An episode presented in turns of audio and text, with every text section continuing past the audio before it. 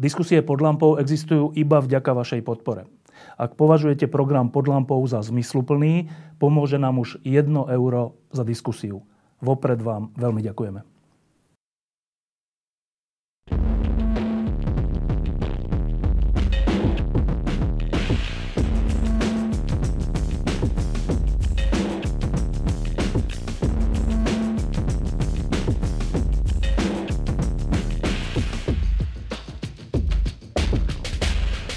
Posledných dňoch, týždňoch a mesiacoch sme úplne ponorení do e, koronavíru a do toho, čo to s nami robí a ešte len urobí, najmä čo sa týka ekonomiky a väčšinou sú to také pochumúrne správy. V posledných dňoch, v posledných hodinách prišla správa, ktorá podľa mnohých je naopak veľmi potešiteľná.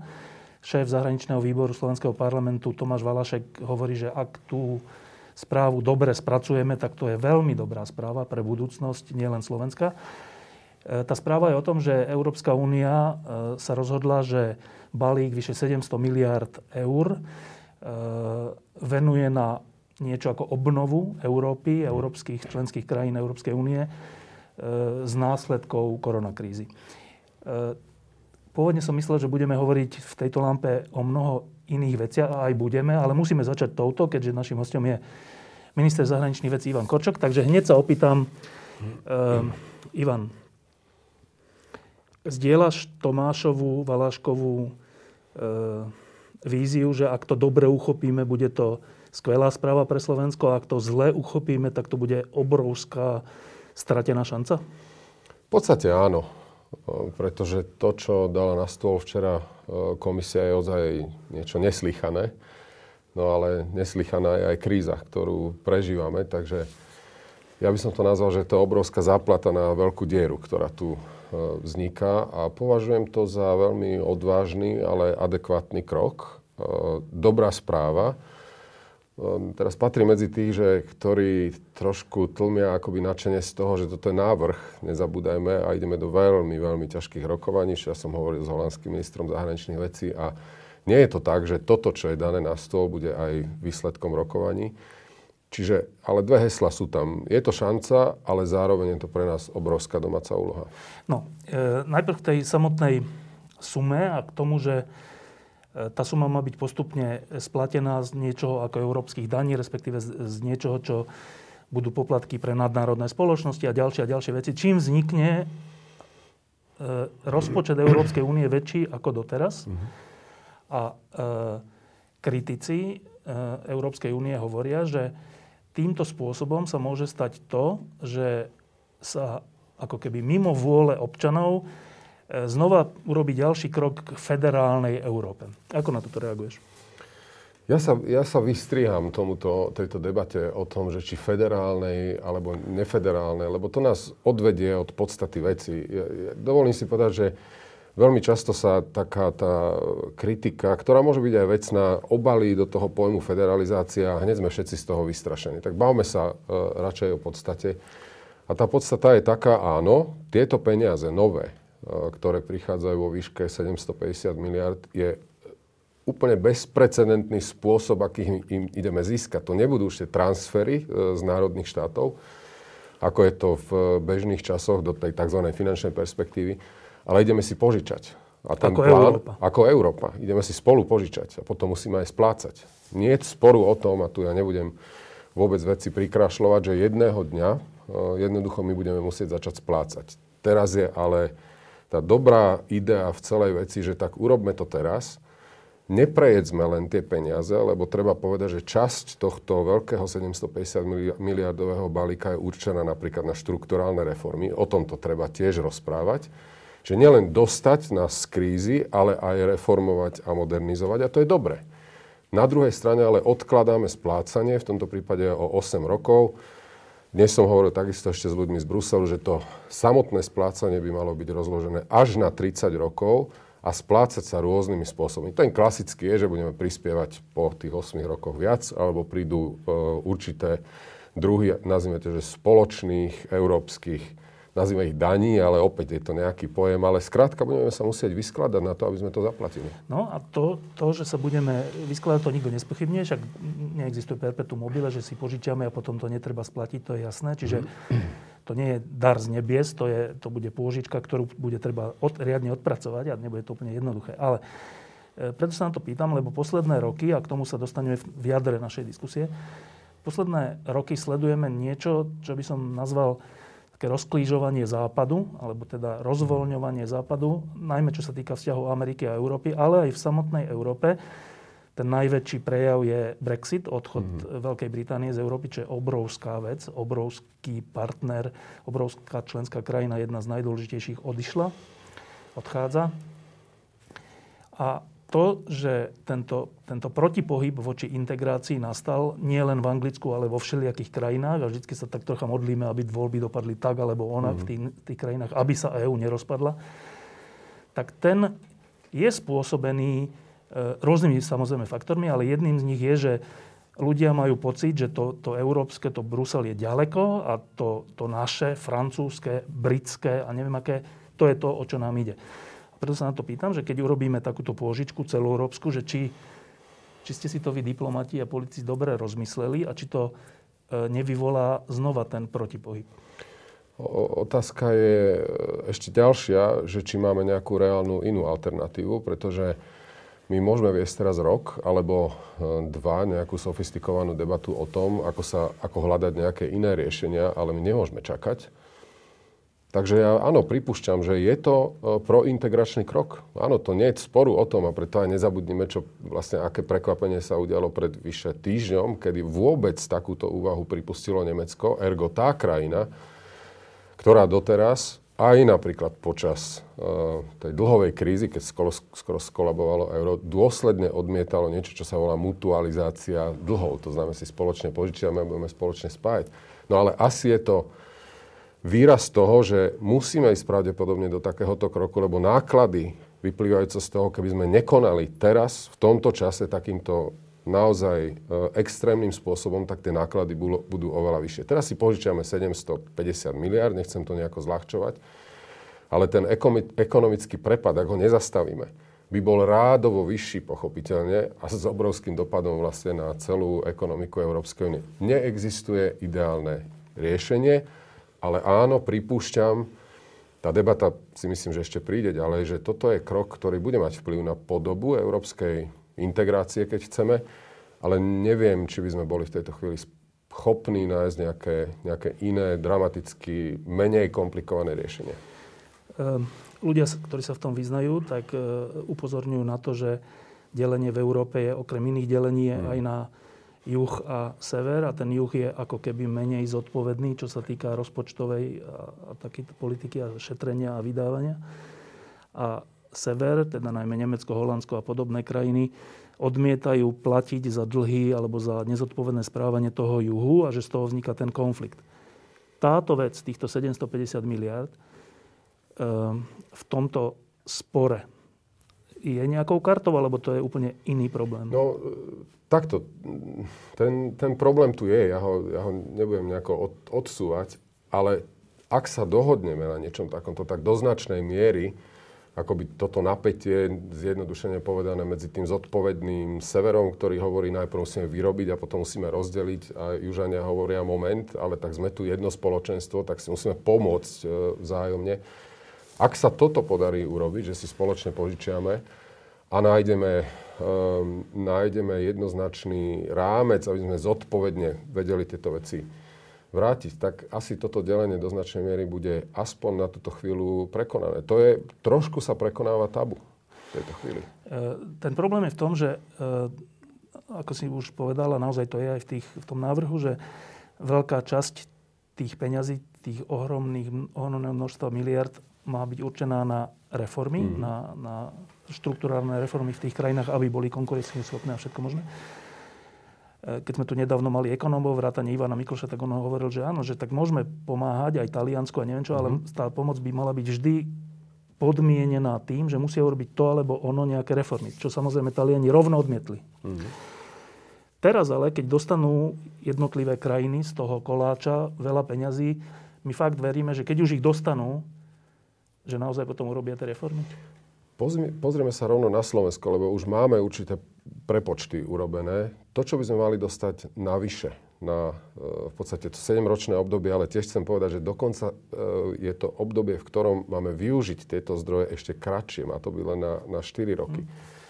Ale z celých 8 miliard navyše, až vyše 6 miliard mm. má byť veľmi presne a precízne viazané na štruktúralne reformy. Čiže ja teraz ani nechcem hovoriť o tom, že či to zvládnu južania, ale ja, mňa začína zaujímať to, že Slovensko, pripustíme, za predchádzajúce e, obdobia malo problém čerpať granty, hej, to znamená čisté transfery, samozrejme podmienené na koheziu a tak ďalej. Ale tuto nás čaká ešte väčšia výzva. Podľa mňa je veľmi dobrou správou, ako je tento celý fond e, nakoncipovaný, že až veľkú väčšinu, až 6 miliard nám dávajú možnosť reformovať našu krajinu, základné časti, ktoré, ktoré produkujú dlhy a tak ďalej, zdravotníctvo, školstvo, dokonca justícia. Toto všetko je obrovská šanca. Skoro by sa dalo povedať, že vlastne akoby v úvodzokách vďaka korone tu prichádza teoreticky obrovská injekcia pre modernizáciu a zmeny, ktoré tak či tak potrebujeme a budú na to naviazané zdroje naozaj, že sústreďme sa mi teraz na Slovensko. Ak sa príjme takýto bezprecedentný balík, tak ho poďme využiť na to, aby Slovenská republika zmodernizovala to, čo dávno zmodernizovať potrebuje. A samozrejme, aj čo sa týka Slovenska, existuje nejaká e, ostražitosť, lebo naozaj sme aj tie fondy, ktoré doteraz sme mali k dispozícii, sme nedokázali dobre využívať, respektíve vyčerpať. A ak áno, tak mnohé úplne neefektívne na úplne hmm. obohacovanie zo pár ľudí na úkor celej krajiny. Ale pokiaľ ide o budúcnosť celej Európskej únie, ktorá je dôležitá, tak je dôležité, aby tie krajiny, ktoré majú obrovské deficity a obrovské problémy v disciplíne, a to je najmä Taliansko, Španielsko, ale aj Francúzsko a ďalší, eh, aby to nebolo tak, že z tých peňazí, že tie peniaze dostanú, povedia, že áno, však urobíme reformy, potom ich neurobia a, a budeme v ešte horšej situácii, než sme dnes. Je na to nejaká poistka? My už pri záchrane eura sme výrazným spôsobom e, zvýšili e, fiskálny dohľad. E, to znamená, v podstate dnes už krajiny eurozóny pri zostavovaní rozpočtov nie sú úplne suverénne. Nie je to celkom tak, že Národná rada Slovenskej republiky alebo zhromaždenie, Národné zhromaždenie Francúzska schváli Nejaký deficit? Ho, hociaký deficit. Proste tu už sú nastavené tieto fiskálne kritéria, ono sa to volá, že six-pack, hej, 6 takých dôležitých uh, nariadení, ktorými sa to kontroluje. Ale nie sme dokonali. Ja tu chcem aj otvorene povedať, že sa ukázalo, že po eure sme ich sprísnili. Slovensko si tieto domáce úlohy urobilo, veď sme videli, že sme smerovali naozaj k vyrovnanému rozpočtu, ale ďalšie krajiny jednoducho napriek týmto sprísneným, sprísnenému fiskálnemu dohľadu naďalej robili deficity, naďalej neznižovali dlh. Áno, áno, toto sú toto sú za, zabudované systémové deficity, ak chceme v tom, čo spoločne, spoločne robíme. Áno, tu, toto vidím kriticky. E, je nejaká úvaha, že ako... Čo, znova to sprísnime ešte viac a znova sa nám vysmejú? No, ne, oni sa nám nevysmejú, ale Existuje tu potom taká, by som povedal, jedna veľmi dramatická poistka, lebo z toho, ak štáty nebudú zodpovedne šafáriť, tak vzniká tzv. reputačné riziko. A potom to reputačné riziko sa určite premieta aj v tom, ako si na trhoch e, požičiavajú, či vôbec požičiavajú e, proste prostriedky, ktoré potrebujú na fungovanie štátu a refinancovanie dlhu. Ja si pamätám krízu, bol som z okolností vtedy v Bruseli, že uh, vlastne my sme tie najväčšie reformy, bankovú úniu a tak ďalej, ktorá je nedobudovaná, my sme ju robili, a to platí v európskej politike, že veľké a dobré rozhodnutia sa robia až ako posledné, keď si opretý chrbtom k múru a už nie je kam, kam uhnúť. Čiže tieto veci sa nastavujú. Nezostáva nám nič iné ako veriť uh, v zodpovednosť uh, spoločnú, ktorú máme, ale na konci dňa, keď pôjde do tuého, tak zapracujú určite aj finančné trhy. No, uvidíme.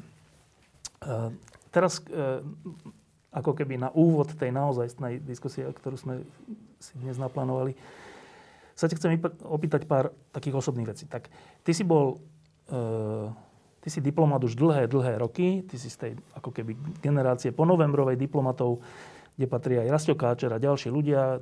On robil Globsek a všeličo ďalšie.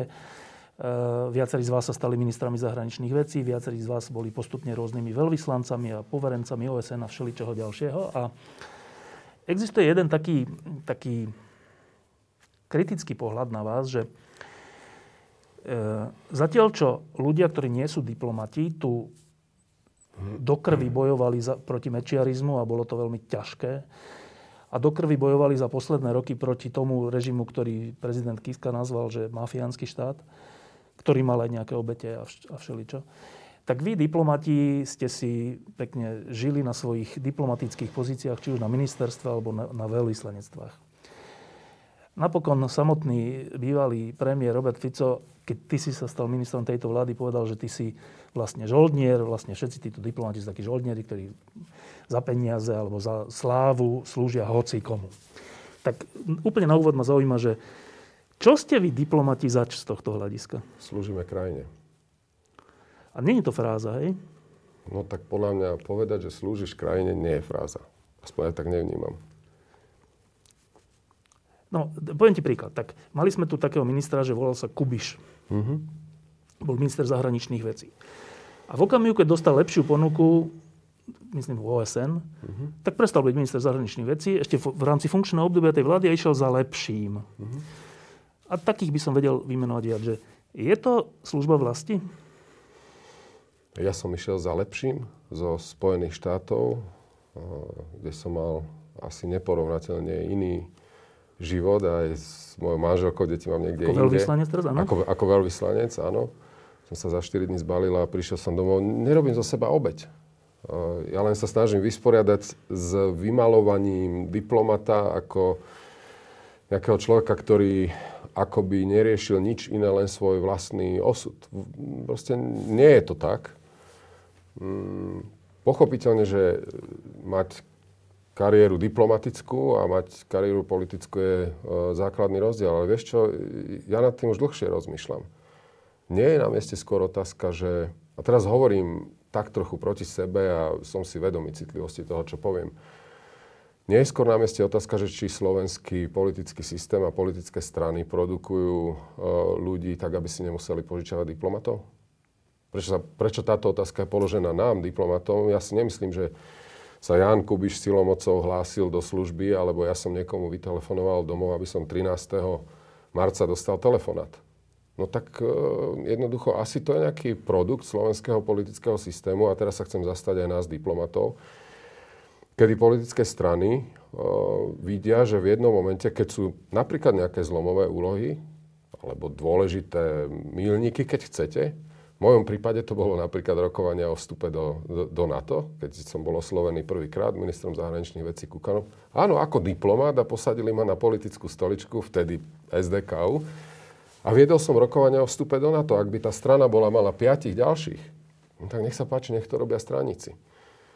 Keď som bol v Bruseli v roku 2009 a či 2015 a išlo o to, že Slovensko sa chystalo na predsedníctvo, tak ma oslovil minister zahraničných vecí a povedal, počúvaj ma, robíš tieto veci okolo, okolo Európy pol svojho života, ideme do uh, ťažkej skúšky pre, pre Slovensko tak e, ide, ideš do toho alebo neideš? Tak som povedal áno, necítim sa, že by som spáchal ja nejaký morálny prehrešok, snažím sa len naozaj vysporiadať inak s legitímnou otázkou. Ja to vôbec, ja to vôbec nepopieram, ale otázka je naozaj, že e, či slovenský, slovenský politický systém jednoducho pre túto konkrétnu oblasť, ktorá sa volá zahraničná politika a tvrdím, že no tak na to treba mať tiež nejakú e, kvalifikáciu. A navyše, aby som sa opäť zastal nášho stavu, ak chceš, tak ja nemám pocit, že tí ministri zahraničných vecí, ktorí vyšli z diplomácie, či to bol Eduard Kukan, či to bol uh, Jan Kubiš a nakoniec, či to bol Miroslav Lajčák, že by spravili hambu Slovensku na medzinárodnom poli. Veď opak je pravdou. Takže takto to vidím. No, e, tá, tá, ten problém je v tom, že e, keď si diplomat vo farbách nejakej vlády, čo sa nedá, tomu sa nedá vyhnúť. Tak, e, a čo keď tá vláda urobí nejakú hroznú vec? Čo keď jej predseda povie, že za všetkým je Šoroš? A ty si veľvyslanec tej vlády. No tak... Mhm. Že kde je tá, kde je tá hranica, keď už aj diplomat povie, že tak stačil? Každý má individuálnu e, túto hranicu. Ja tento výrok považujem za, za dramaticky zlý a tak to som ho označil aj vtedy, keď padol. Keď sa bavíme o konkrétne tomto, tomto výroku. Hej, ale že... Ale, no? Áno, máš, akože, chcem ti povedať, že každý, sos, každý, nehovorím, že každý, ale aj my diplomati máme svedomie. My, my nie sme ľudia, ktorí každý mesiac sa pozerajú na výplatnú pásku v zahraničí a nevnímajú to, že či predseda vlády to alebo ono, teraz nehovoríme o predchádzajúcom, ale hovoríme vtedy o Vladimirovi Mečaru, aj vtedy slúžila táto generácia tejto no. krajine. Každý si mal problém. Každý, ktorý mal trošku nejakého, dúfam, že to nebude znieť umelo, hodnotového nastavenia. A chcem povedať, že ja vychádzam z generácie diplomatov po roku 1989-91, keď sme začali študovať, ako je súčasťou nášho DNA, snaha, keď chceš sen, e, o to, aby Slovenská republika patrila tam, kde má patriť. A to je dnes, to je Európska, Európska únia a NATO. Nám to samozrejme nikomu nebolo jedno. No ale stojíš pred rozhodnutím, že pochopiteľne, či s tým vieš nejako vnútorne žiť, e, ale stotožniť sa s týmto určite nie. Stotožniť nie, pretože, a kľudne to poviem aj o sebe, keď som stál v predchádzajúcom období v, takom, v takej situácii, že sa s tým nestotožňuješ, máš možnosť vtedy vystúpiť z toho von, ale tvrdím, že máš dve možnosti. Buď sa stiahnuť úplne, alebo vstúpiť do politického priestoru. Ja som vtedy nevstupoval do politického priestoru, zostal som v diplomácii, ale to neznamená, že človek je s tým stotožnený.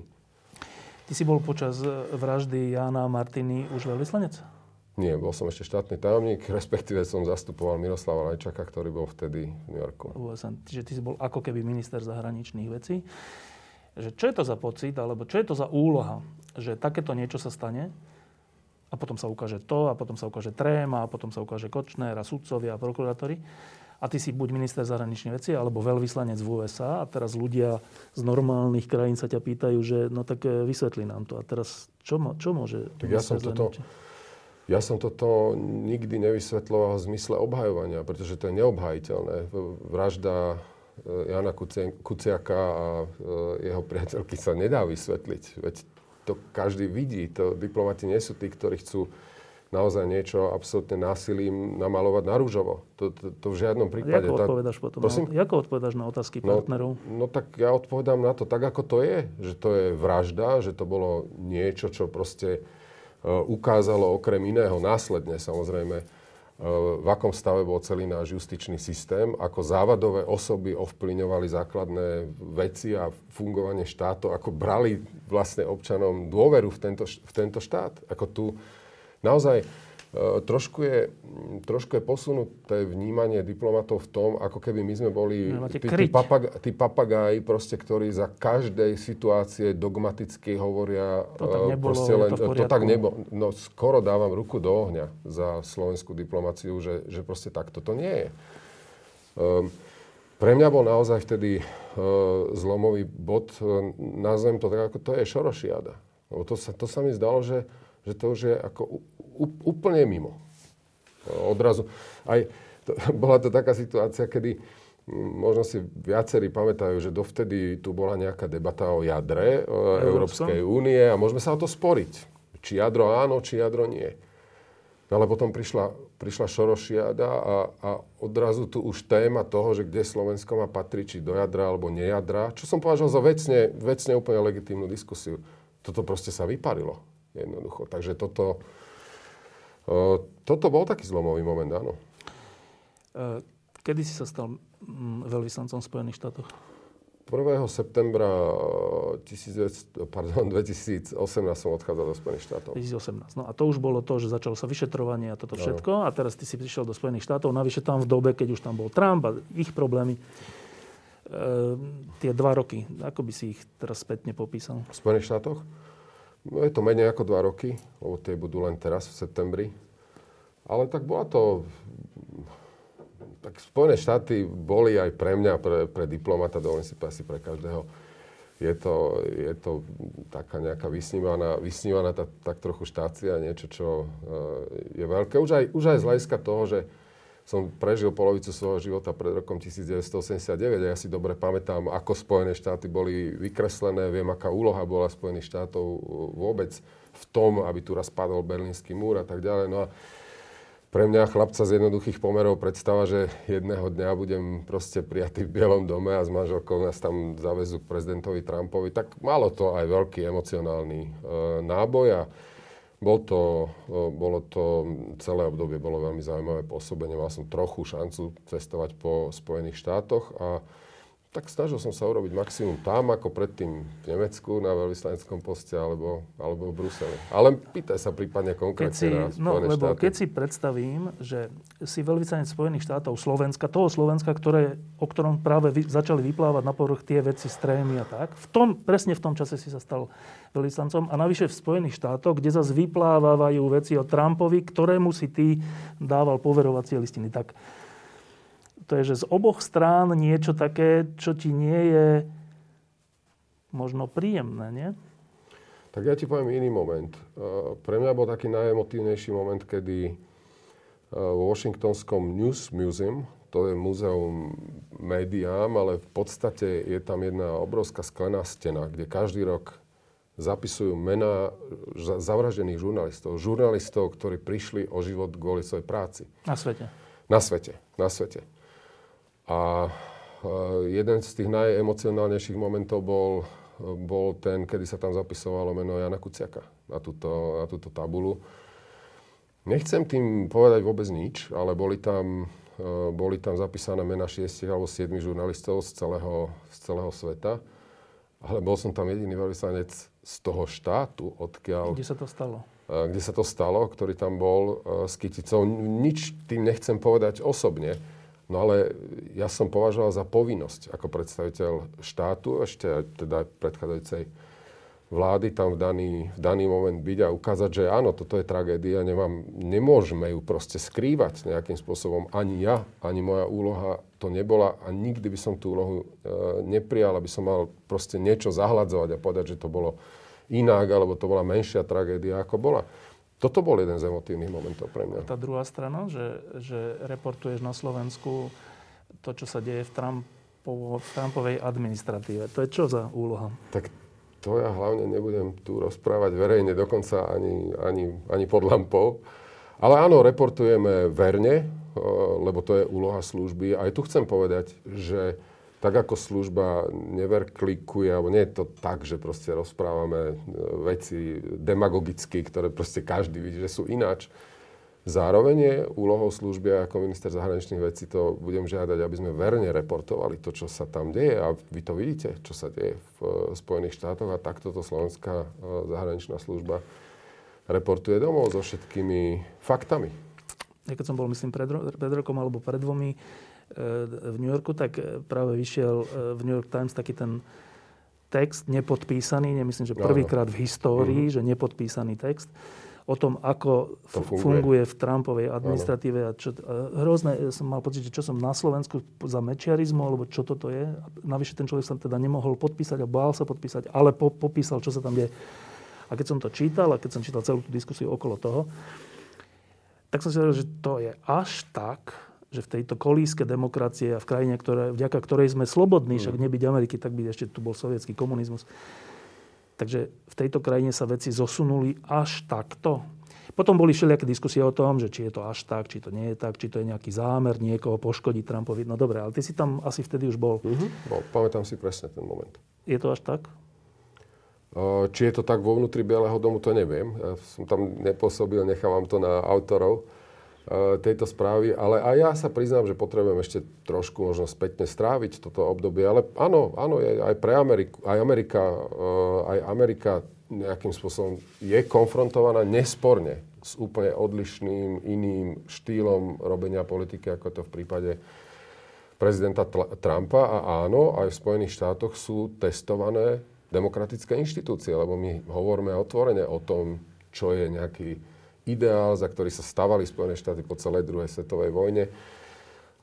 A to sú silné a pevné demokratické inštitúcie tohto štátu, ktoré držia demokraciu. Nie sú to len osobnosti, priamo zvolený prezident, ktorý má obrovskú silu, ale sú to inštitúcie. Je to súd, konec koncov pripomeňme si to, že môže to vyzerať akokoľvek, ale médiá v Spojených štátoch a opäť rôzne, ale vidíš, tieto veci sa dostávajú, dostávajú von a tá spoločnosť cez médiá, cez tú nenahraditeľnú úlohu, teraz akože nesnažím sa byť za dobre s tebou, ale cez uh, vlastne takýto, takýto verejný dohľad má potom, uh, podľa môjho názoru, spoločnosť, vrátane tej Spojených štátoch, možnosť vidieť, poznať spôsob vládnutia a čo onedlho vlastne táto verejnosť, vyše 320 miliónový národ, bude mať možnosť voliť.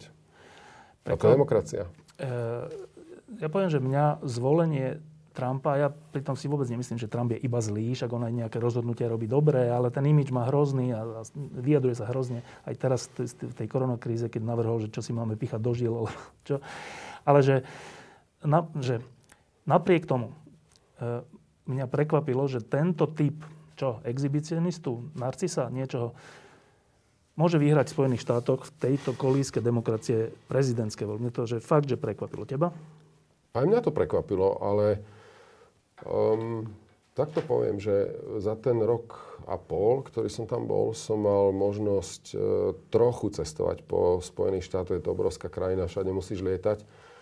Ale um, keď si tam, tak sa ti ten obraz zreálňuje a máš, um, máš východné pobrežie, máš západné pobrežie, ale medzi tým to nie je krajina nikoho. Tam žijú reálni uh, ľudia so svojimi problémami žije v Spojených štátoch veľká skupina občanov, ktorá jednoducho v istom momente pod tlakom globalizácie sa pýta, a prečo Amerika má byť policajt v celom, v celom svete? Prečo, prečo my máme platiť? Prečo máme mať toľké tisíce vojakov? Prečo my máme byť ten demokratický líder?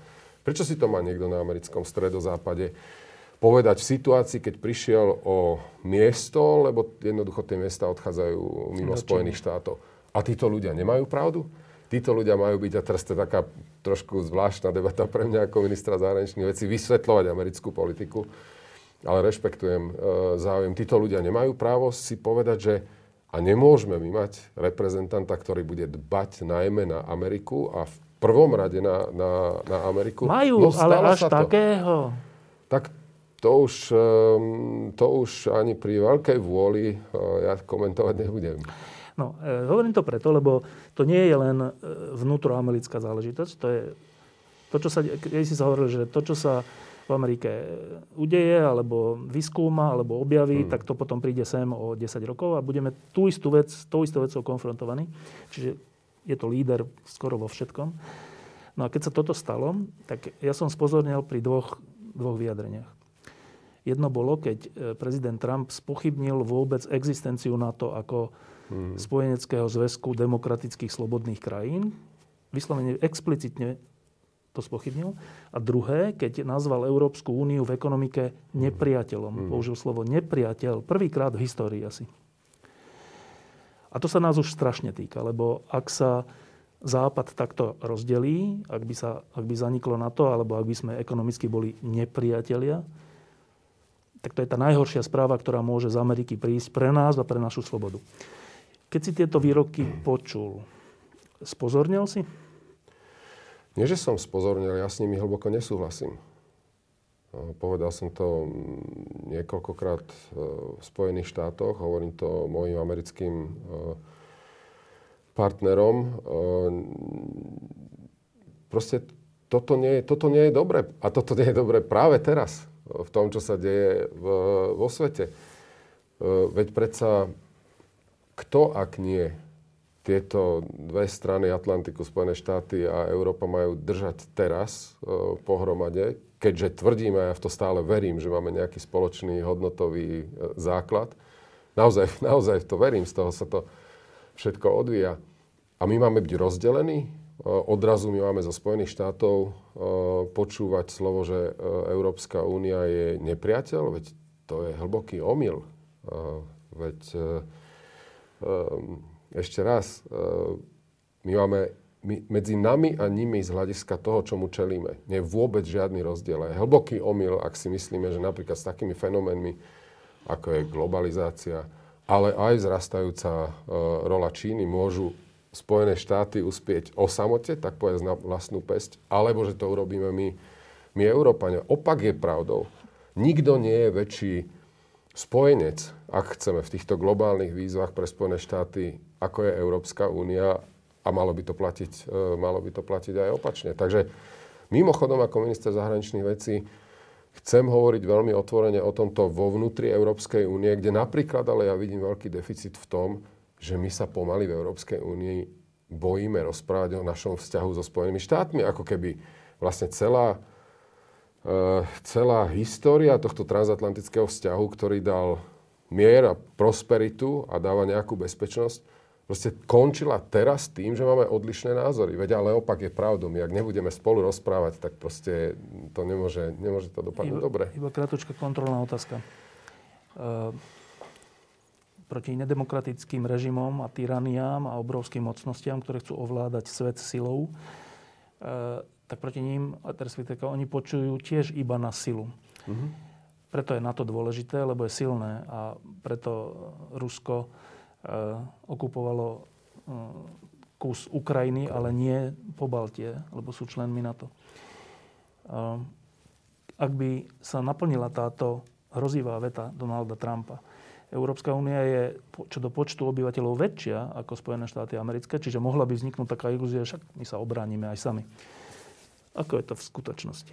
No, ešte sa musím vrátiť o pol kroka ďalej k postoju prezidenta Spojených štátov k NATO. Lebo je pravdou, že od tých prvých výrokov, ktoré boli naozaj vyvolávali neistotu, že teda či platí článok 5, keď je napadnutý jeden, sme napadnutí všetci, uplynul nejaký čas. A aj Donald Trump ukázal, že vie tieto veci už ako prezident Spojených štátov vnímať v nejakom kontexte, vidí hodnotu spojenectva v rámci NATO aj pre Spojené štáty. A teraz napríklad, čo chcem povedať, že v, dá sa povedať, že vďaka alebo v dôsledku toho jeho tvrdého jazyka smerom k spojencom v rámci NATO, ktorým hovoril, ale moment, vy len slubujete, že 2% na HDP, ale stále míňate, míňate menej, tak jednoducho toto on otočil. Tento trend, to, je, to sú čísla empirické, že európsky spojenci jednoducho pochopili, že ak, má, ak majú Spojené štáty naďalej garantovať bezpečnosť a obranu, tak nemôžeme byť freerideri, nemôžeme byť čierni pasažieri, ale musíme proste naplňať vlastné sluby. Čiže tá východisková situácia bola určitá neistota, ale sme inde. A ja dnes chcem povedať jednoznačne, že NATO za ostatné roky urobilo veľmi pozitívny krok. Nielen v tomto, ale, ale aj v ďalších otázkach. NATO je dnes tvrdím, silnejšie ako bolo pred troma, troma štyrmi rokmi. A k Európskej únii, už áno, ja si myslím, že mm, akoby Nemci hovoria flucht nach vorne, to je akože útek dopredu a myslím si, že v situácii, kedy naozaj treba objektívne vidieť, že Spojené štáty sa dívajú na svet ináč, vidia svoju rolu ináč, nechcú byť svetovým policajtom, to je napísané jednoducho. Podľa môjho názoru Európska únia nemáme E, žiadnu inú alternatívu, len viacej brať zodpovednosť do vlastných rúk. A viacej do vlastných rúk znamená aj v oblasti tzv. vojenských spôsobilostí. Veď predsa my budeme dokedy rozprávať svetu, že chceme uh, byť uh, globálny hráč na, na, na no. globálnej scéne a príjmať rozhodnutia na úrovni ministrov zahraničných vecí, ktoré si nikto nevšimne. To, to, sú, to, to sú veci, ktoré si odporujú sami o sebe. Čiže Um, môj pohľad je, že toto je moment, mimochodom aj s týmto plánom obnovy, kedy robíme skoky dopredu, kontroverzne, bavili sme sa o tom, ale s ohľadom na dianie vo svete, s ohľadom na posun vnímania úlohy Spojených štátov, ako ju vidia seba. samých, samých seba, s ohľadom na to, čo sa, čo sa deje vo svete, nie inej šance len tesnejšej spolupráce v rámci Európskej únie, vrátane spoločnej zahraničnej bezpečnostnej politiky, vrátane schopnosti napríklad vykonať nejaké akcie e, krízového manažmentu vo vlastnom susedstve. Veď môže niekto vyhlasovať sám seba za vplyvného hráča, ak si nevie pra- spraviť poriadok vo vlastnom susedstve? Napríklad na juhu, napríklad na západnom Balkáne. Ja to nehovorím o vojenských operáciách. Ale ak my ne- nebudeme sami zaplňať priestor vo, vo vlastnom susedstve, tak budeme tam mať iných susedov. Ale chcel by som počuť iba tak ako skoro až holú vetu, že e, dlhé 10 ročia bol, bola tá ťarcha slobody a jej zabezpečenia na pleciach Spojených štátov. E, je to dnes už inak sme schopní garantovať vlastnú bezpečnosť sami? Nie. Nie sme. Nie. Dobre. E, teraz k samotnému Slovensku a jeho zahraničnej politike, hoci čo je to zahraničná politika? Aj domáca politika je v skutočnosti zahraničná politika. Ale, a naopak. A naopak, ale dobre. My sme tu mali za posledné roky taký, takú dvojkolajnosť, že jedna koaličná strana hovorila jedno, druhá druhé, jeden cestoval do Moskvy, druhý cestoval do Washingtonu alebo do Bruselu a tam hovorilo sa niečo, doma sa hovorilo niečo iné, tam sa hovorilo, že my sme jadro, tu sme robili šorošiadu, keď chceš. A bol taký koncenzus u ľudí, ktorí to pozorovali, že to je nezdravé, že to škodí Slovensku. Že to, že nie sme jasný e, partner, škodí našim záujmom, škodí budúcnosti tejto krajiny. Dnes máme inú vládu, inú koalíciu, iného ministra zahraničných vecí, iného predsedu parlamentu, eh, iného predsedu vlády. Tak eh, je táto dvojkolajnosť za nami? Ale dávaj no pozor, čo povieš, lebo ti poviem potom niekoľko príkladov. Jasné. To, či je za nami, uvidíme. To by bolo odo mňa asi naivné v tejto chvíli, alebo to, to, čo stále hovorím, ja som sem neprišiel sa posadiť na stoličku ministra zahraničných vecí za to, že som bol veľvyslanec v Spojených štátoch a v Nemecku a, a, a v Bruseli. A teraz mám široké ramena a všetci budú skákať v zahraničnej politike tak, ako Korčok povie. No vôbec to tak nebude. Vôbec to tak nebude. Som si toho uh, plne vedomý. Jediné, uh, čo, v čo mám istú, keď chceme, nádej, e, že tu prevládne zodpovednosť. Že tu prevládne zodpovednosť a aj istá pamäť snáď do predchádzajúcich e, rokov, kedy vidíme, že my nie, že sme plietli partnerov v zahraničí, že odrazu nebolo jasné. Hej. Mimochodom aj partnerov vo V4. Hej. E, ale my sme plietli vlastných občanov. Veď, veď tá dvojkolajnosť, to prosím pekne nezjednodušujme len na to, že partnery vonku nevedeli. Ale prečo máme potom prieskumy verejnej mienky, ktoré hovoria o tom, že Slovensko zo stredoeurópskych krajín má najväčší podiel občanov, ktorí vlastne nevedia, kde má tá krajina patriť. Veď je spred roka je taký prieskum, ktorý hovorí, že no tak najlepšie je ani tam, ani tam. Ale tak to je tá téza, ktorú ja e, si, si nejakým spôsobom snažím komunikovať, že teraz nepatriť nikde je hlboký hazard Proste Slovensko je súčasťou nejakého demokratického spoločenstva, nie náhodou, lebo si myslím, že to je jediná najlepšia cesta pre bezpečnosť a prosperitu. Ale tá dvojkolajnosť, či tu môže byť, ale veď samozrejme, že môže byť. A to je jedine vec naozaj nejakej zodpovednosti, snáď možno nejakej dávky štátnickosti. Ja neviem, možno, že po 30 rokoch by sme to mohli mať kedy si uvedomme, že e, s týmito vecami netreba hazardovať a treba vidieť reálne aj to, že zahraničná politika nikdy nie je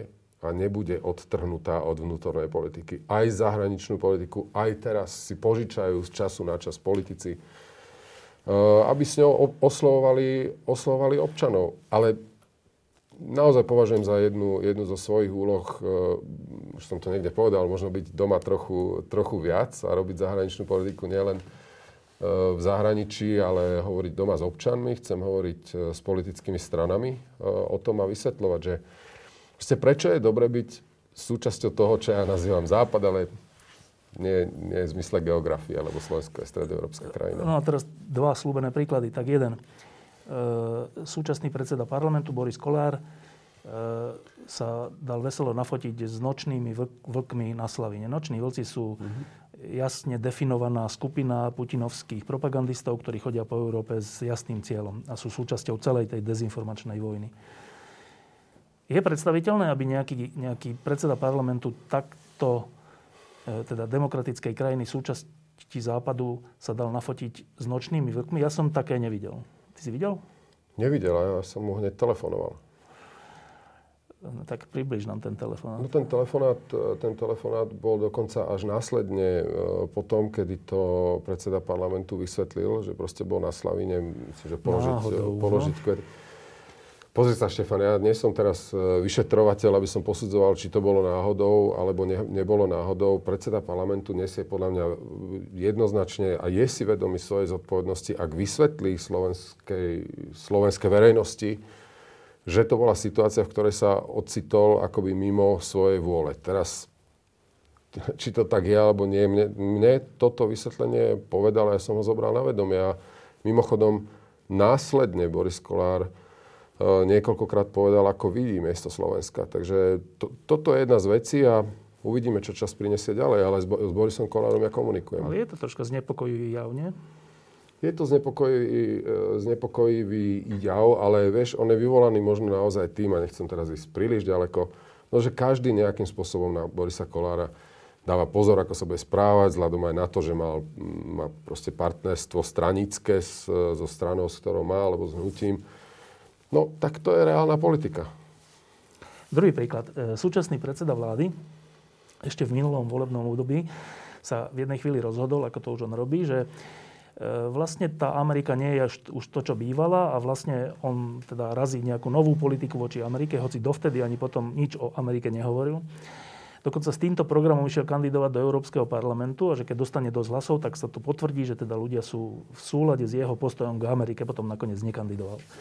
Dobre, ale že samotný tento jav, že človek, ktorý je dnes predsedom vlády, si berie nejaký, nejakú, nejakú emóciu o Amerike ako svoj volebný program, emóciu protiamerickú, hovorí čo o nedvojkolajnosti mm. našej západnej zahraničnej politiky? No nehovorí o nej vôbec nič, pretože uh, ak by sme mali my, uh, a teraz ja to nechcem úplne potierať, vôbec, vôbec nie, alebo povedať, že to proste neexistuje, ale ak by sme podľa tohto mali hodnotiť všetkých, čo povedali v jednom momente, keď ešte neniesli napríklad exekutívnu zodpovednosť, a čo robia, keď už, keď už ju nesú, no tak potom asi môžeme už hodnotiť úplne všetko, kto kedy čo povedal, to je jedna vec.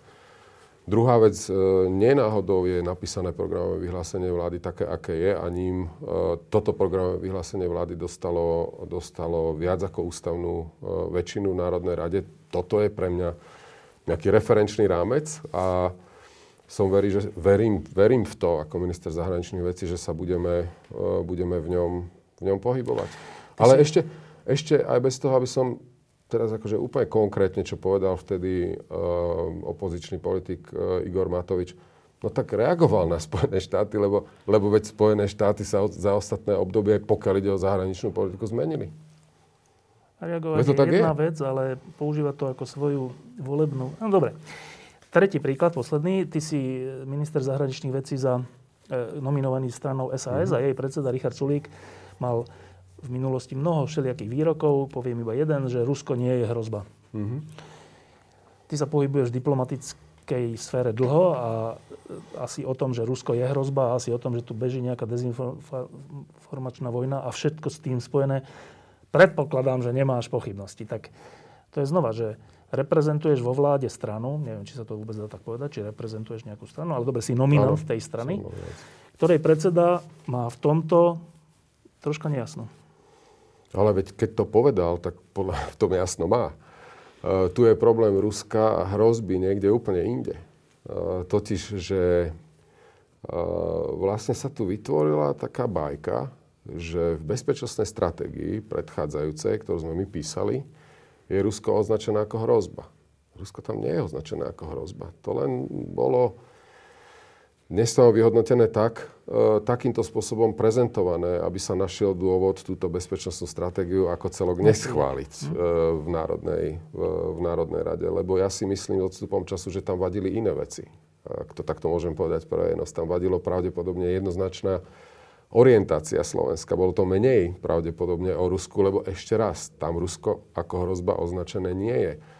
Podľa explicitne môjho, teda, no. Explicitne. Isté, uh, Pochopiteľne, že je ohrozením európskej bezpečnosti vrátane slovenskej to, že e, v tejto dobe, kedy si myslíme, že sa hranice nedajú meniť a už vôbec nenásilím, sa časť jedného územia ilegálnym, protiprávnym, v rozpore s medzinárodným právom stane súčasťou iného štátu. To nemôže byť nič iné ako, ako ohrozenie bezpečnosti, lebo, lebo to je pilier, ktorý bol vystavaný v roku 1990, hej, po, po týchto zmenách. No a, a s Ruskom je to ešte tak, že problém e, Ruska v slovenskej zahraničnej politike, ak chcete, je okrem iného v tom, že sa bol sprivatizovaný, e, dovol mi použiť toto slovo, jednou politickou stranou, ktorá akoby si nárokovala byť reprezentantom tej časti spoločnosti exkluzívnej, ktorá jediná chce mať proste vzťahy a dobré vzťahy s Ruskom. Preto sa tam cestovalo a cestovalo sa tam s veľkou intenzitou, na čo mimochodom nie je žiadny problém. Ale ja by som chcel, aby sme cestovali do zahraničia zastupujúc záujmy Slovenskej republiky. Ja budem, ja, je môjim záujmom, chcem sa spojiť a telefonovať so Sergejom Lavrovom, lebo to považujem za moju povinnosť. Chcem ja cestovať do, do Ruskej federácie, lebo považujem to za dôležité pre slovenskú zahraničnú politiku. Ale nebudem ja nálepkovať uh, krajiny uh, určitými Mm, ak chcete nálepkami hrozba alebo nehrozba, toto ja prenechávam vám a tomuto mm, prostrediu, ktoré to takto chcete vidieť. Ja nesiem zodpovednosť za zahraničnú politiku. Ja neviem, či, či si mal čas, asi, možno aj áno, sledovať niekedy ruskú televíziu štátnu a všelijaké ďalšie. A teda nedávno mi práve jeden kamarát hovoril, že to ti je neuveriteľné, že tam v tej televízii, že to je, to je nie, že jak pred rokom 89 u nás, ale že krát 10, že hm. v zmysle propagandy, v zmysle, že niečoho, že furt o druhej svetovej vojne, mm. furt o tom, že oni sú víťazi a všetci ostatní sú fašisti, že vlastne Európska únia sú tak trocha fašisti a homosexuáli ešte. A toto 24 hodín. 24 hodín. A len Putin je jediná záchrana a toto 24 mm. hodín. A um, súčasne, keď si spomenul toho Lavrova, tak viacerí diplomati mi hovoria, že on je v skutočnosti milý človek. Ty si sa s ním niekedy stretol? O, nie, priamo nie. Myslím, že som bol na jednom, e, jednom z rokovaní, na ktorom sa zúčastnil, e, zúčastnil on, ale osobne nie. No, preto sa to pýtam, lebo e, takto propagandou e, živený režim reprezentujú diplomati, tvoji kolegovia. E, ako sa s nimi dá vlastne diplomaticky vyjednávať?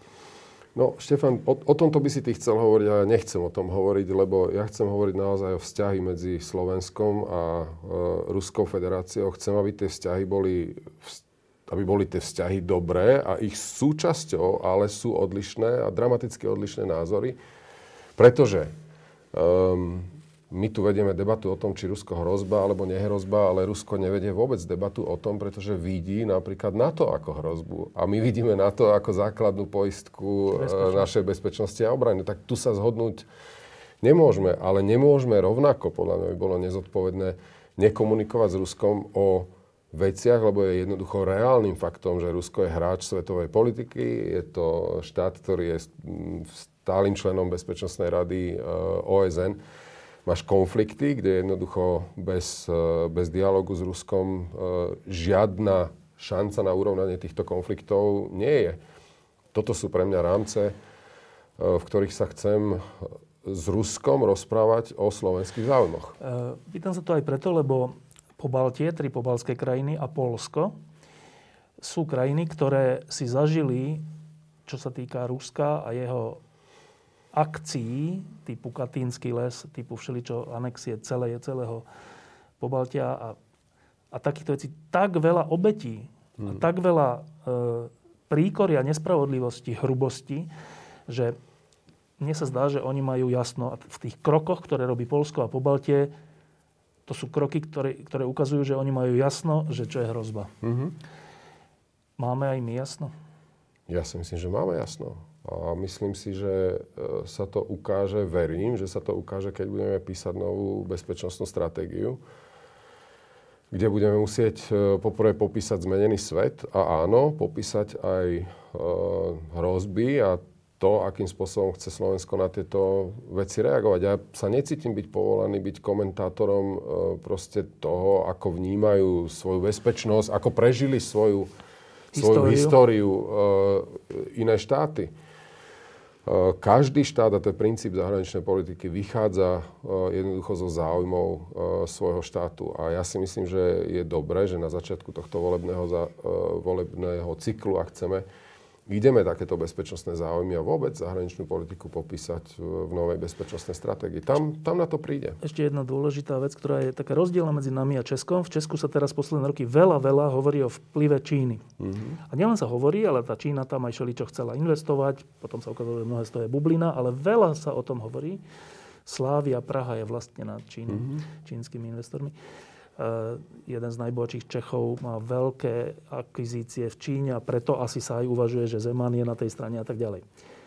Slovensko táto diskusia ako keby obchádzala, čo sa týka Číny. Mm-hmm. Čím to je?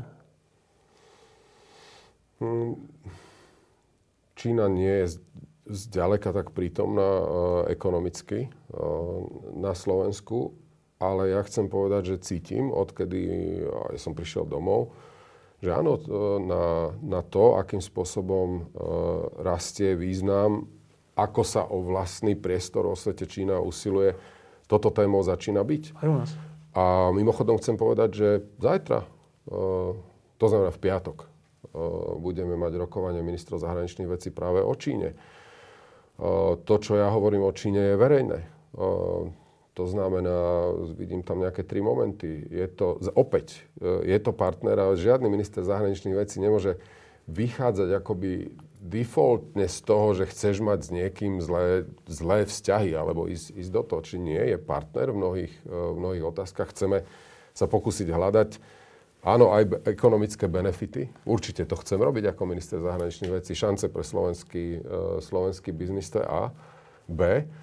Áno, my sme konkurenti sme konkurenti e, vo svete, na globálnych trhoch e, a po tretie sme, páči sa mi e, ten výraz, ktorý používa Európska únia, sme systémoví rivali, tak je to pomenované, no lebo jednoducho máme úplne odlišné hodnotové východiska, ako spravujeme vlastnú spoločnosť. A to sa prejavuje v odlišnom pohľade na ľudské práva, v odlišnom pohľade na také princípy, ktoré sú pre nás zásadné a sveté, ako je právny štát tu máme odlišné postoje. Toto je ten rámec, ak chceš, trojuholníku. Ehm, my dvaja sme polku života prežili počas komunizmu a politici, ktorí sú starší a ktorí už mnohí ani nežijú, prežili v komunizme väčšiu časť svojho života a potom v novembri sa prejavili veľmi dobre a, a, a spôsobili to, že dnes žijeme v slobodnej spoločnosti. A títo politici, časť z nich, vychádzali z tej skúsenosti, že ako strašne nám pomáhalo, keď sme boli ešte v komunizme, keď sa nás Západ zastal, keď sa Západ mm. zastal disidentov, väznených ľudí, nespravodlivo stíhaných kňazov a podobne. Mm. A, a, a túto skúsenosť, zažitú skúsenosť, potom oni reálne pretransformovali do nejakých činov. Myslím teraz na Václava Havla, ktorý, keď išlo napríklad do Čínu, tak vždy spomenul disidentov a ľudí, ktorí sú tam väznení a vyzýval Čínu, napriek tomu, že mal rovnako záujem na obchode, vyzýval Čínu, ktorá, ktorej sa to strašne nepáčilo, aby s tým niečo robila. Trocha sa mi zdá, že s odchodom týchto politikov odišiel aj tento záujem o nespravodlivo stíhaných ľudí v Číne. Je to tak, alebo sa mýlim? Mm, ja, ja si myslím, že že toto je legitimná otázka a myslím, že aj tvoje pozorovanie trochu nad tým rozmýšľam, že áno, akoby prevláda, prevláda mm, pragmatizmus viac nad možno takým nejakým e, presvedčením, že zdieľame univerzálne hodnoty ľudských práv, nedotknutelnosť e, proste osobnosti a tak ďalej. Um, a áno, toto sa svet trošku zvlčel uh, z tohto pohľadu a to nie je obrana, ktorú, ktorú chcem povedať, ale faktom je, že aj viaceré, keď chceš, piliere toho tzv. liberálneho medzinárodného poriadku, aj tie sa stávajú pragmatickými. Dnes jednoducho uh, je svet tak neistý, a neisté je aj správanie mnohých účastníkov medzinárodných vzťahov, že ty nevieš, že či na druhý deň tu nebude urobený nejaký veľký deal. Aby som nešiel teda príliš do, do, do detailov, ale uznávam, že táto téma nejakého obrany hodnot a ľudských práv univerzálne, bez ohľadu na to, e, či to je veľký hráč alebo je to malý hráč, asi to nejakou témou je a ja sa s tým tiež budem, budem chcieť e, vysporiadať, ale ani nie tak sám pre seba, lebo to je úplne irrelevantné, ale ako predstaviteľ zahraničnej politiky Slovenskej republiky. Ale áno, je to téma.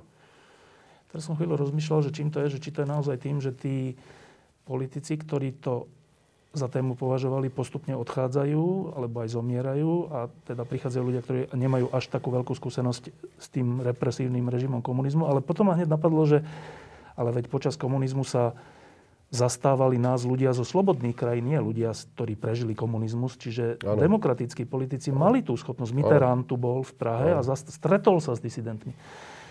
To asi teda nebude tou osobnou skúsenosťou. Čím to je teda?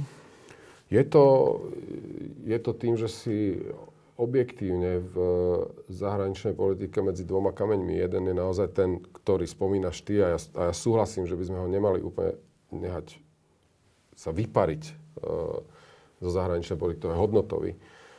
A potom je druhý, že svet oproti 90. rokom, kedy to e, naozaj bolo silne prítomné, sa zmenil. Okrem iného globalizácia spôsobila to, že máme proste naozaj e, ekonomické záujmy a tu sa, do, tu sa dostávajú, dostávaš medzi, medzi dva kamene. Na jednej strane tá povinnosť hm, hovoriť aj o hodnotovej stránke, a na druhej strane eventuálne ekonomické dôsledky. Toto, no. to, toto je určite nový moment, ktorý je odlišný od no, 90. Je, rokov a to mimochodom aj spred roku 89. Tam tie ekonomické dôsledky no, boli tak, iné. Ale to nie je výhovorka. Sa rozumiem. Lebo... A teraz tak budem úplne osobný, že ty si teraz minister zahraničných vecí, tak môžeme očakávať od slovenského ministra zahraničných vecí, že sa niekedy zastane protestujúcich v Hongkongu, niekedy sa zastane Tajvanu a niekedy sa zastane Tibetu?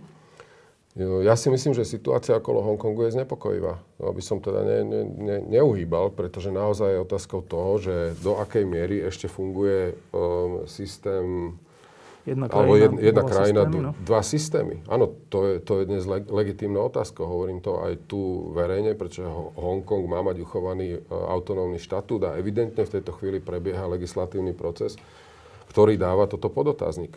Áno, to, to je jednoducho sú, súčasť môžeš, toho, čo... Môžeš také veci hovoriť na hlas?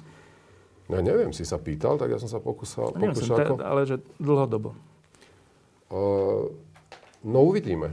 Čo mám na to povedať? Ja som dostal teraz konkrétnu otázku a tak, tak toto vidím. Ja, mne sa zdá férové proste povedať to, že áno. Ja som za do okolností v Hongkongu bol, tuším, v 97. Ale, alebo kedy, keď sa potom menil, uh, menil štatút. Ale t- toto je pre mňa akoby taká spontánna, ale prirodzená reakcia na to, aby sme popísali realitu, aká je. Ehm, a teraz ešte trocha na, ku Slovensku. Ehm, takým dlhodobým problémom nás tu na Slovensku je, že čo sa týka Európskej únie a nášho miesta ako súčasti Západu, tak ehm, my sme tu, už si to trocha spomenul, my, hmm. my tu máme trocha mentalitu toho čierneho pasažiera, teda toho, ktorý chce tie výhody, tie eurofondy, tú bezpečnosť, tú, tú garanciu, ale niečo, niečím prispieť, mm.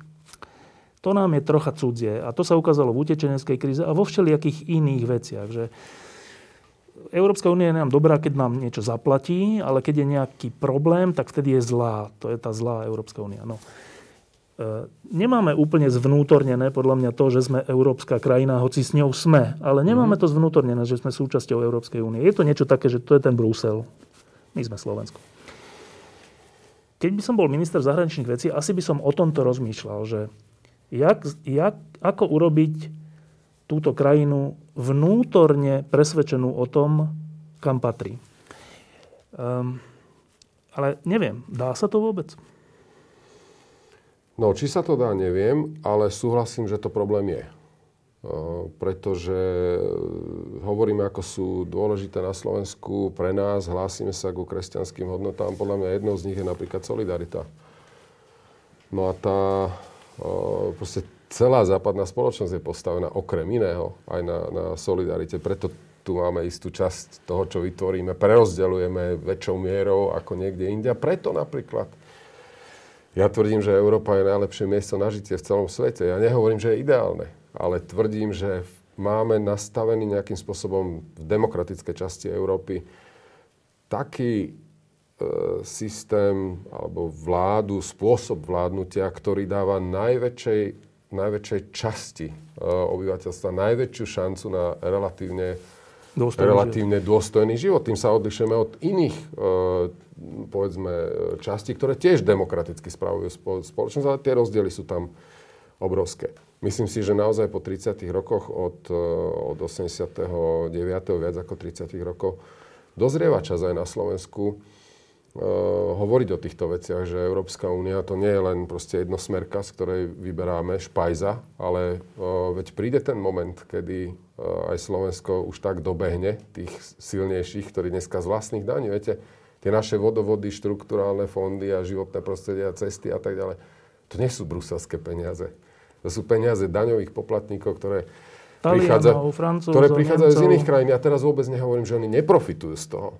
ale treba si uvedomiť, že aj na Slovensku je len otázkou času, kedy sa aj my ocitneme v situácii, kedy budeme musieť do tohto, do tohto projektu viacej, viacej prispiať. Ja naozaj, že slovo solidarita a sloboda, sloboda a solidarita považujem za, za veľmi silné, uh, nie hesla, ale, ale hodnoty, ktoré, ktoré treba naplňať. A myslím si, že časy, do ktorých ideme, tie nás budú konfrontovať, do akej miery týmto, týmto hodnotám veríme ja si myslím, že opäť ďalšou mojou témou je kultúra. To proste všetko, všetko súvisí. Chcem, aby sme mali vyšší dopyt po kultúre a kultúrnosti v tejto, v tejto krajine a potom e, budeme chápať aj širšie súvislosti toho, čo je Európa. Európa to nie je len rozdeľovanie peňazí. To je proste kultúrne dedičstvo. To, je, to sú hodnoty, to je delba moci, to je spôsob vládnutia. To je rešpekt voči menšinám. Toto je tá Európa, do ktorej vstupujeme. To nie je len Európa, bruselská a to, čo nás čaká najbližšie dní, teraz odhryznúť čo najviac z toho koláča. Trocha proti tomu je jedna vec. Ja s týmto úplne súhlasím, že, že tým treba niečo robiť, ale má to aj tú druhú stranu a to je ten podiel samotnej Európskej únie, toho, toho centra, na tom, že, to, že je vnímané ako niečo ďaleké alebo niečo také irrelevantné trocha. E, teraz, keď bola tá korona kríza, veď sa to priamo ukázalo, že Nakoniec ľudia sa utiekali ku svojim vládám, ku svojim hraniciám, ku svojim opatreniam, ku svojim rúškam. A samotná šéfka e, Európskej e, komisie povedal, že áno, že my sme zaspali. Mm-hmm.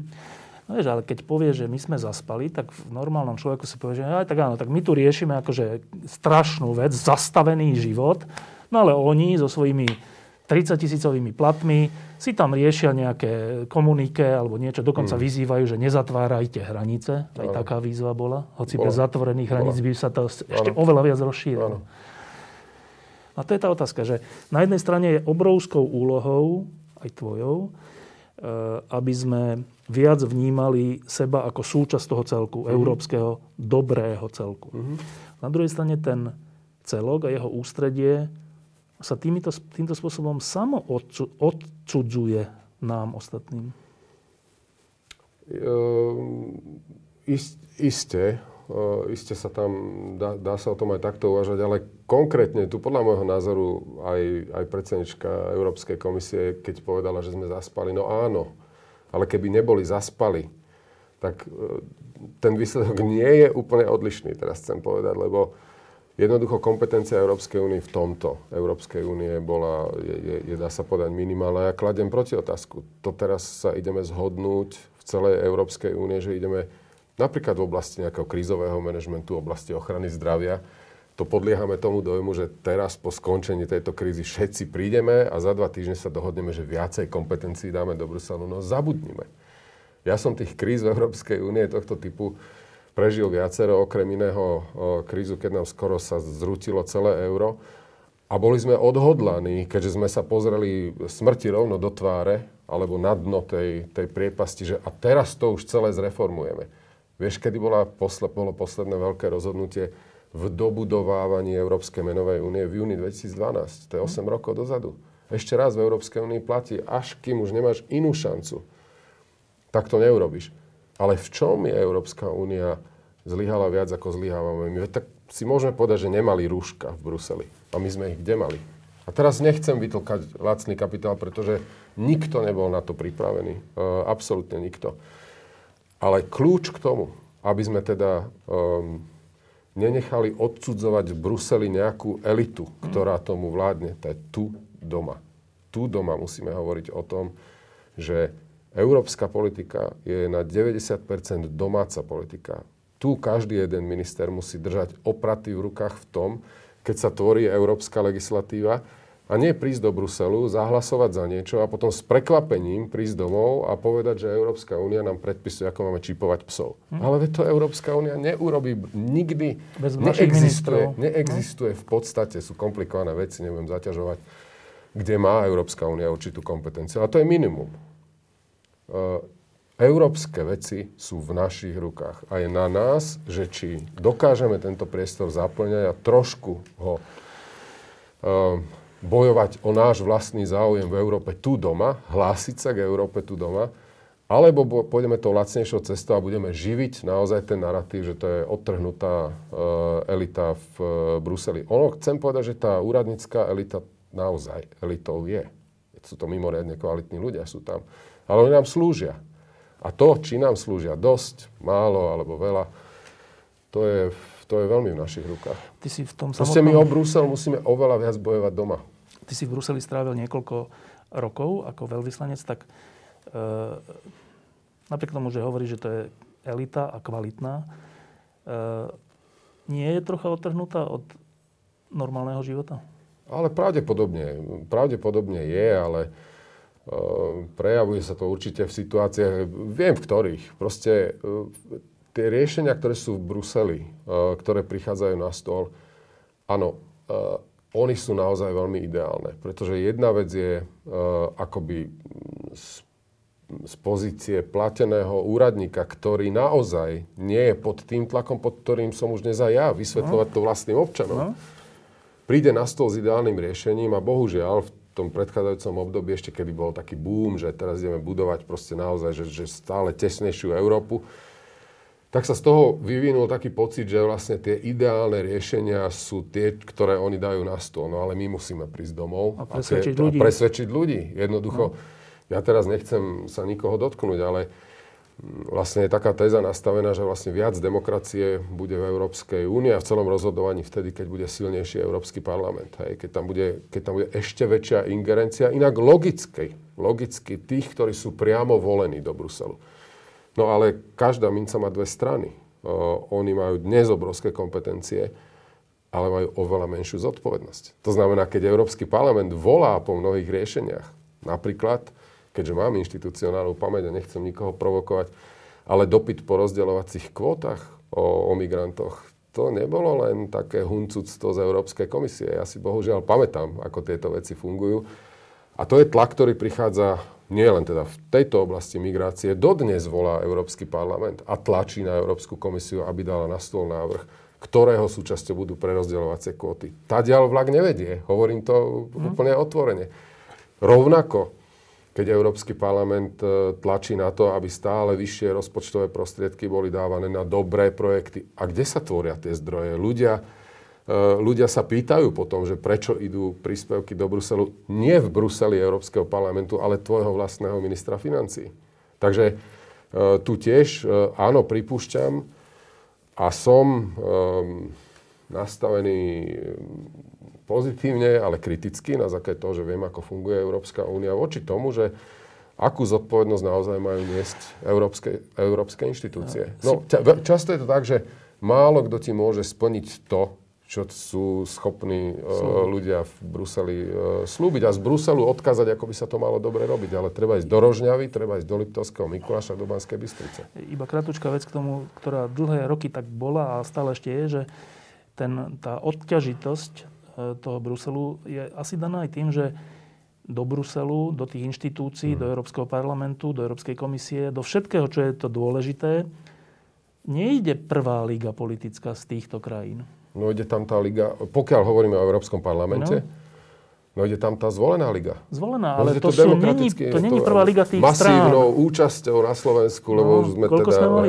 10%? 20, alebo neviem. No, ale že, že tak, tak čo sme je toto zvolili. za jav, že že ale ani predsedovia európskych komisí a parlamentov a neviem čo, to nie sú prvá liga z tých pôvodných krajín, odkiaľ pochádzajú. No lebo naďalej platí to, že, e, že, že vôbec v členských štátoch považujeme za e, prvú ligu doma. Hm? No, je to tak. Um, ale závisí od štátu k štátu. Treba vidieť, že sú, sú mnohé štáty, ktoré posielajú tam veľmi, veľmi silných národných politikov, ale mnoho, zase, zase u nich sa to veľmi často stávajú, že teda už keď doma príliš vyskakujú, tak, tak, tak proste sú no. odsunutí tam. Ale tu chcem tiež sa zastať v tomto prípade Európskej komisie. Európska komisia to nie je byrokratický byrokratická inštitúcia. To, to, to, to nie sú výkonní práporčici. To, sú, to je silná politická inštitúcia. Treba si uvedomiť, že zo zmluv má Európska komisia tzv. legislatívny monopol. Inými slovami, v podstate každá jedna legislatívna iniciatíva ide z Európskej e, komisie. Čiže Ja si napríklad aj nemyslím to, že Európska, Európska komisia by mala byť čistým vykonávačom toho, čo jej nadiktujú členské štáty. Lebo vieš, vieš, čo sa potom stane? No stane sa to, alebo myslíme si, že budú robiť to, keby sme urobili Európsku komisiu ako vykonávača. Máme pocit, že bude vykonávať to, čo povedia Slováci, alebo to, čo povedia Nemci. Francúzi a Nemci. No? Alebo Nemci. Preto v zmluvách je napísané to, že Európska komisia má byť nezávislá a má konať a vykonávať spoločný európsky záujem. Preto na nich z času na čas nadávame, lebo prídu s niečím, ale veľmi často sa ocitajú naozaj pod tlakom nielen štátov, ale korporátnych skupín. Raz tam prídu kaderničky, potom tam prídu iní odborári a tá Európska komisia je pod tlakom. Ale ja si napríklad želám, aby bola Európska komisia silná a naozaj nezávislá a odolávala tlaku a proste tým, tým rôznym záujmom a naozaj konala v to, v čo verí, že je spoločný európsky záujem. Potom to bude dobré aj pre Slovensko. E, iba kratučko si spomenul, že mm, v dobe, keď bola in, tá idea stále tesnejšej ano. Európskej únie, z toho by trocha vyplývalo, ako keby tá doba už je preč, je? Je, je. Je, mimochodom je to napísané aj v Lisabonskej zmluve a mimochodom, mimochodom opäť, keď sa David Cameron pokúšal akoby dostať ten britský díl ešte vo viere, že teda ustojí referendum, on mimochodom dostal aj to, že na Britániu sa nebude vzťahovať práve ten článok, ktorý hovorí o stále tesnejšej, tesnejšej únie. Mimochodom, vieš, ako sa tam dostal? Dostal sa tam ako kompromis na britský návrh vtedajšieho premiéra Johna Majora, pretože iným protinávrhom bolo nie stále tesnejšia únia, ale federálna únia. Rovno. To znamená, že federalisti vtedy tlačili a Briti ustáli ten tlak a povedali nie, nie, nie. Postupne. Tam pôjde len stále tesnejšia únia. Tak ale to sú paradoxy doby histórie. Dnes Británia nie je súčasťou e, Európskej únie, ale ešte raz, nedajme sa pomýliť už dnes vojnou pojmov, to znamená federácia, nefederácia. Európska únia mimochodom z môjho pohľadu dnes nepotrebuje vystavať veci na novo. My máme obrovský dlh v naplňaní vlastných slubov, čo sa týka Európskej únie. únie. Zdá sa mi, že je oveľa jednoduchšie slubovať reformy, ako plniť vlastné sluby. E, pamätajme si, že po Brexite e, sme si mysleli, že tak, ale teraz už je ten moment, lebo nám odídu ďalší, kedy musíme Európsku úniu zreformovať. No to bolo v roku 2016, 3 dní pred našim predsedníctvom, pamätám si to ako dnes. Kde je tá reforma? My totiž, my totiž potrebujeme dobudovať relatívne akoby nespektakulárne veci, ktoré nevieš predať bežnému občanovi, ale musíme dobudovať e, Európsku e, menovú úniu, teda euro, lebo nemôžeš byť len trochu tehotný. To je buď alebo. To znamená, musíme dobudovať jednotlivé prvky, ale motáme sa s tým. Nie sme pod takým tlakom, aby sme urobili tie kroky, ktoré sme dávno slúbili. Čo je najväčší nástroj vlastne pre prosperitu, pre ekonomiku Európskej únie? Vnútorný trh. Ale trendy sú úplne opačné. Tu máš snahu robiť takúto prekážku v oblasti služieb, tu máš snahu e, limitovať zase inú slobodu v rámci vnútorného trhu. Európska únia z môjho pohľadu dnes potrebuje oveľa viac malé, ale dôsledné kroky, ako opäť nakresliť nejakú obrovskú víziu, o ktorej vieme že sa dnes pravdepodobne v 27. ako také alternatíve voči tomu, čo máme, nezhodneme. Prečítaj si prvé články, alebo prečítajme si plné čl- prvé články Lisabonskej zmluvy. Čo na tom chceme zmeniť? Čiže to, čo si teraz povedal v tomto vstupe, znamená, že Európska únia sa od tej vízie, že stále tesnejšia únia až jeden superštát vracia k tomu, že čo je, čo je dobré na európskej úrovni, nech je na európskej a čo je dobré na národných. Je na, nech, tento, no, tento proces áno, nastal? Áno, veď to je tiež je to zakotvené v zmluvách. Jedno je princíp subsidiarity a druhé... Ale nastal princíp... ten, táto zmena mentality? Nastala? Ja si myslím, že nastáva, pretože dnes e, v Európskej únii, konkrétne v Európskej komisii, Eh, ako ťažko nájdeš niekoho, kto by prišiel, ale že s, s návrhom, ktorý je úplne odtrhnutý od reality a len bude sledovať naozaj víziu, nejakú federálnu, len preto, aby sme boli stále tesnejšie. Dávajú si už na toto veľký pozor. Tiež zanikajú e, vo víre udalosti, ak chceš také veci, že predchádzajúca komisia Žana Kloda Junckera urobila obrovské množstvo v odstraňovaní byrokratickej záťaže. E, proste tieto, tieto veci tam fungujú, Naďalej je tam uh, určite veľmi silná legislatívna činnosť, ale oveľa, oveľa menšia. Príjma sa oveľa menej nariadení, smerníc a tak ďalej, ako to bolo v tom búme, kedy sme naozaj uh, dobudovávali vnútorný trh, lebo príjmanie legislatívy na 90% je to, čo nazývame nejaké sfunkčenie vnútorného trhu. Uh, na záver.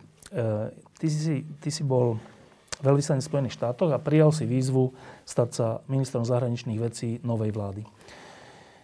Predpokladám, že si zvažoval pre a proti, zvažoval si, čo znamená opustiť ten zaujímavý post v Spojených štátoch a stať sa súčasťou vládnej moci, ktorá bude mať všelijaké problémy, staneš sa politikom, budeš kritizovaný, budeš všeličo, budeš viac na očiach, budeš mať konflikty vo vlastnej eh, vláde, možno aj vo vlastnej strane.